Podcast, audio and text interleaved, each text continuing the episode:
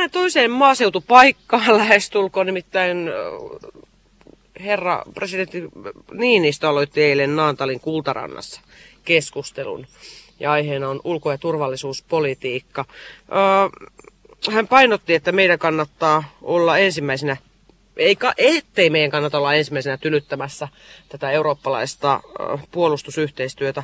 Miten sinä, Reijo Tossavainen, näet, että ylipäätään Suomen turvallisuuspoliittisen aseman tällä hetkellä? Oletko kallellaan NATOon vai onko asia muuttunut ja mielipide muuttunut näiden Venäjän toiminnan myötä?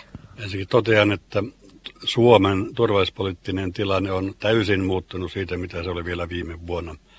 Ja mikä pahinta huonoon suuntaan ja mikä myös paha, paha että näillä näkymin se on suhteellisen jatkuvaa olotilaa tässä lähivuosien osalta. Ja itse olen paljon miettinyt NATO-jäsenyyttä ja ei-NATO-jäsenyyttä. Ensinnäkin näin, että meidän pitää huolehtia omasta maanpuolustuskyvystä niin nykyistä paremmin. Se on ihan kohtuullisella tasolla, mutta vielä siihen pitää meidän löytää lisää resursseja. Millä keinoin meidän pitäisi hoitaa hommaa paremmin? No lähinnä materiaalipuolella on, on paikkaamisen tarvetta.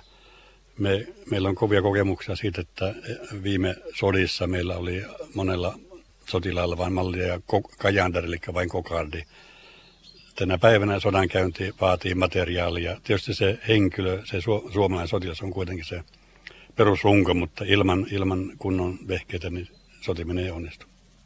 Kyberhyökkäyksistä on puhuttu, että tulevaisuudessa todennäköisesti enemmän kuin mies miestä vastaa sotia, niin nähdään ää, kyberturvallisuusriskejä, niin eikö tuolta puolta pitäisi enemmän painottaa mielestäsi? Kyllä, ehdottomasti, että Tänä päivänä, tänä päivänä yhteiskunta on erittäin monimutkainen ja haavoittuvainen. Sitä yhteiskuntaa voidaan erittäin paljon vaurioittaa ja hankaloittaa sen toimintaa ilman aseitakin. Tämä kyberturvallisuus, eli esimerkiksi tietoverkkojen murtautuminen ja sotkeminen ja, ja kaauksen aikaansaaminen, siellä saa jo aika paljon pahaa aikaa, mutta toisaalta sitten, jos katsotaan tätä turvallisuutta vähän laajemmin, niin sähköverkon lamauttaminen on hyvin helppo, konsti ja samoin muun yhteiskunnan toimintojen niin kuin lamauttaminen, se on nykyyhteiskunnassa hyvin helppoa ja johtaa suuriin vaikeuksiin. Entäs mietitään tätä NATO-keskustelua, niin mihin kansanedustaja Reijo vain on kallellaan? NATOon vai eurooppalaiseen puolustusyhteistyöhön vai sekä että vai millainen kanssa sinulla on? Sekä että. Itse olen asiaa pohdiskellut ja, ja näen NATO-jäsenillä tiettyjä etuja, mutta näen myös etuja sillä, että yritämme rakentaa sen täysin oman puolustuskyvyn varaan. Kummallekin näkökannalle on paljon painavia perusteita ja, ja, ja myös kriittisiä kannanottoja. Että tällä hetkellä olen samaa mieltä kuin ehkä monet suomalaiset, että katsotaan, kun tämä myrsky pikkasen laantui, että mikä meidän tilanteemme sitten on. Eurooppalaista turvallisuutta mietitään monissa, monissa kabineteissa paljon ja ja ehkä syytä on, kaikkia vaihtoehtoja pitää pohtia ja mitään vaihtoehtoa ei pidä niin kuin sulkea pois. Eli suht positiivinen suhtautuminen NATO-jäsenyyteen. En ehdottoman torjuva enkä, enkä ehdottoman kannattava, no vaan, no, vaan, vaan, vaan, vaan Politiikka, pyör, politiikka ei, pyörittelee taas asioita. Ei, ihan totta näin siinä myönteistä ja kielteistä puolta, että kanta on siinä niin kuin kahden vaiheella, että riippuu ihan tulevasta kehityksestä ja, ja isoista poliittisista, turvallisuuspoliittisista ympyröistä, mihinkä suuntaan ne menee, että mikä sitten meidän kannalta paras ratkaisu on. Että. Mm-hmm. Hei, mennään toiseen asiaan. Reijo Tossavainen, viimeinen vuosi on pyörähtänyt käyttiin tätä vaalikautta ja sinulla on istuttavaa vajaa vuosi enää. Siellä eduskunnassa olet ilmoittanut, että et lähde ehdolle ensi vaaleissa. miltä tämä ensimmäinen ja viimeinen vaalikausi on tuntunut? Erittäin mielenkiintoinen kokemus ja vaikka se joskus on aika niin kuin tympeitä ja yksitoikkoista ja epämukavaa ja epäkiitollista, mutta väliin se on todella myös sitten päinvastaista, että hyvin vaihtelevasta. Tämä on ollut todella hyvä kokemus. Mitkä on ollut niitä antoisimpia hetkiä tällä eduskuntakokeilullasi, jos tätä voi semmoisesti sanoa tämmöinen yhden kauden kansanedustaja, niin ei siinä nyt ihan siis sisään kuulemma ihan siihen hommaan pääse, mutta pääsee edes pintaa raapasemaan, niin mikä on ollut antoisinta? Ehkä merkittävin asia, minkä on saanut aikaiseksi, on se, että oli tämä kunta- ja sote-uudistus ja, ja viime, kevää, viime vuoden keväällä totesin, että kunta- ja sote-uudistusta ei voida torjua eduskunnassa, pitää lähteä muita keinoja hakemaan.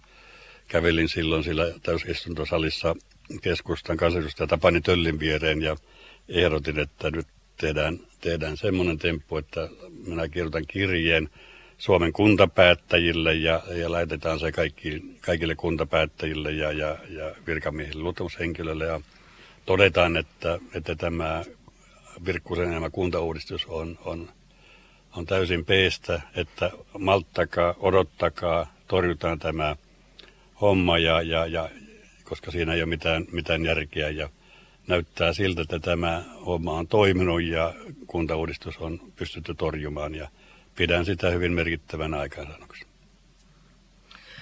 Jos mietitään, että olet kumminkin ollut tehnyt toimittajan töitä ja ollut eduskunnassa, olet saanut kritisoida sitä laitosta ja sitten olla siellä sisällä itse, niin kumpi on tota vaikuttavampaa työtä? Olla toimittajana vai siellä eduskunnassa? Kum, kumman koet vaikuttavammaksi? No, riippuu ihan missä tehtävässä on politiikassa ja missä tehtävässä on toimittajana. Teistä voi niin kuin yksi, kaksi sanoa, mutta kumpikin, kumpi, kummassakin tehtävässä voi vaikuttaa omalla tavallansa. Kumpi on mieluisampi? No, jälleen sanon, että se on aina niin kuin tila, tilannekohtainen, mutta, mutta toki on selvä, että kyllähän politi- politiikassa päätöksentekijänä voi enemmän vaikuttaa. Mm enemmän, enemmän toimittajan rooli on, on tänä päivänä semmoista niin kuin vierestä huutelua. Mm. Kerro, että mitä korjattavaa nyt, kun olet kokenut sitä melkein vaalikauden verran tuota eduskuntaa, niin mitä korjattavaa suomalaisessa päätöksenteossa Reijo tuossa vain ne olisi mielestäsi? Tämä vaalikausi on ollut yhdessä tai monessakin asiassa aiemmista poikkeava. Yksi semmoinen kielteinen piirre on se, että hallitus ja hallituspuolueet ovat olleet niin, niin itseriittoisia, että eivät ole juurikaan kuunnelleet oppositiota. Mun mielestä tärkeät asiat, joilla on, on kansallisesti hyvin suuri merkitys ja vaikuttavat niin tässä päivässä kuin tulevaisuudessa, niin nämä pitäisi niin kuin hallituksen opposition yhteisvoimin valmistella. Silloin tulee ratkaisu, joka, joka on kestävä niin kuin pitkällä aikavälillä. Ja tämmöinen käytäntö oli useimmiten aiempien hallitusten aikana, mutta tämä hallitus on ollut poikkeus. Nyt toki ensimmäisen kerran, kun tämä sote-uudistus hallituksen omana työnä ei niin kuin edennyt ollenkaan, vaan, vaan ajautui käytännössä äh, kuilun partaalle, niin siinä vaiheessa oppositio huudettiin mukaan ja, ja päästiin suht nopeasti ratkaisuun, jonka pohjalta on, on hyvä sitten lähteä rakentamaan sitä lopullista sisältöä siihen. Huomauttaisin vaan, että tämä, mikä nyt oppositiohallituksen yhteinen ratkaisu on, niin se on täysin päinvastainen kuin mitä hallitus yritti rakentaa. Mutta eikö tuo vähän oppositiosta huutelua itse asiassa, mitä nyt teit, koska perussuomalaisilla olisi ollut mahdollisuus mennä hallitukseen, koska jytky tuli. Mutta sieltä tohon, vastuuta tohon, väisteltiin. Tohon minä nyt haluan jälleen kerran oikeastaan sen yleisen ennakuluun, mitä mediakin levittää. Kun neuvottelimme hallitukseen menosta, Katainen ilmoitti, että te voitte tulla vain sillä, että e- hyväksymme täysin Kataisen ja sitten me hallituksen noudattamaan Eurooppa- ja europolitiikka. Siis ehdot olisi pitänyt hyväksyä se politiikka, mitä hallitus nyt on vaalikauden aikana harjoittanut ja, ja nyt voimme... Ainakin... Mutta sehän on kompromissien tekoa politiikka. Joo, mutta ei sillä tavalla, että nimenomaan kompromissien tekoa, mutta Katainen ei tullut metriäkään vastaan. Jos olisi tullut vaikka puoliväliin ja haettu sitä kompromissia, niin ok, mutta kun hän ei tullut ollenkaan, hän ei joustanut ollenkaan. Hän sanoi, että te hyväksytte sen hänen näkemyksen Eurooppa- ja EU-politiikasta, mikä hänellä on. Mm. Ja mitä nyt me on noudatettu ja, ja huonolla menestyksellä. Eli olemme, olimme viisaita, kun emme lähtenyt tämmöistä turmallista politiikkaa noudattamaan. Mutta hallitukseen kun mennään, niin siellä on monen puolueen, tällä kertaa ollut todella monen puolueen lössi, niin toivottavasti ensi kerralla sitten käy niin, että seuraavien vaalien jälkeen, jos ennustukset ja kallupit paikkansa pitää, niin kyllä perussuomalaiset silloin kyllä. ääniä saa ja hallitukseen toivottavasti mennään kyllä. ja tehdään päätöksiä. Meillä on kova tahto päästä hallitukseen, koska siellä pystyy paljon enemmän vaikuttamaan kuin oppositiossa. Ja, ja tällä hetkellä, tietysti politiikassa tulevassa ennustaminen on vaikeaa, mutta rohkeinen kuitenkin ennustaa, että demareilla on kiire päästä oppositioon. He katsoo kelloa, että milloin, milloin vaalit on ja milloin he pääsevät niin oppositioon, mutta Ja kokoomuskin on oppinut varmaankin tämän hallituksen aikana, että pienpuolet, vihreät ja RKP on enemmän rasite kuin hyöty. Ja toisaalta maan tilanne on todella, todella niin huonossa kantimissa, että maahan tarvitaan vahva hallitus ja se vahva hallitus syntyy vain niin, että keskusta, perussuomalaiset, kokoomukset ovat samassa hallituksessa. Ja uskon, että tälle, kannat, tälle löytyy enemmän kannatusta kuin ehkä julkisuudessa annetaan ymmärtää.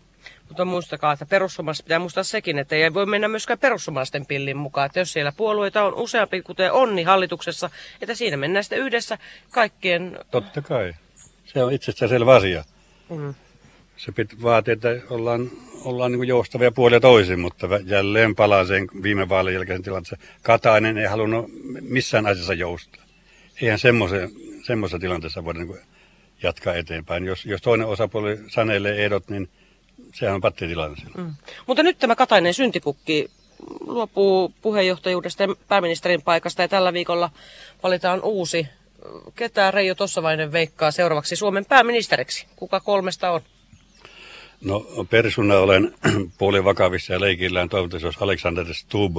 Miksi? Hän on tämmöinen median luoma kiiltokuva, joka on hyvin kaukana sitä keskiverto suomalaisen arjen elämästä, että sitä olisi niin kuin kilpailevan puolueen poliitikon helppo rapsuttaa, on helppo niin kuin osoittaa, kuinka, kuinka niin sanotusti pihalla Stubbi näistä kotimaan asioista, niin kuin on ollutkin. Mutta ää, Vapavuoren ongelma on se, että hän on hyvin kehä kolmos kesken, eli näkee asiat vain pääkaupunkikeskeisesti. Risikko, risikkoa, jos minä olisin valitsemassa sen ihan oikeasti, niin kannattaisi risikkoa. Hän tuntee myös maakuntien asiat ja on tämmöinen tervejärkinen jelatmaassa ja, ja neuvottelukykyinen poliitikko. No niin, veikkaus, että kenestä tulee? Sanotaan näin, että se ei ole, se ei ole kuitenkaan Stubu. Risikko tai Vapaavuori? Jompikumpi. Ja toinen veikkaus, kuka voittaa jalkapallon MM-kisat? Ei harmainta aavistusta. Su- Suomi ei ainakaan. Sinä et seuraa tätä. Mutta äh, kun olen asunut pitkään Espanjassa, niin toki Espanjaa kannatan.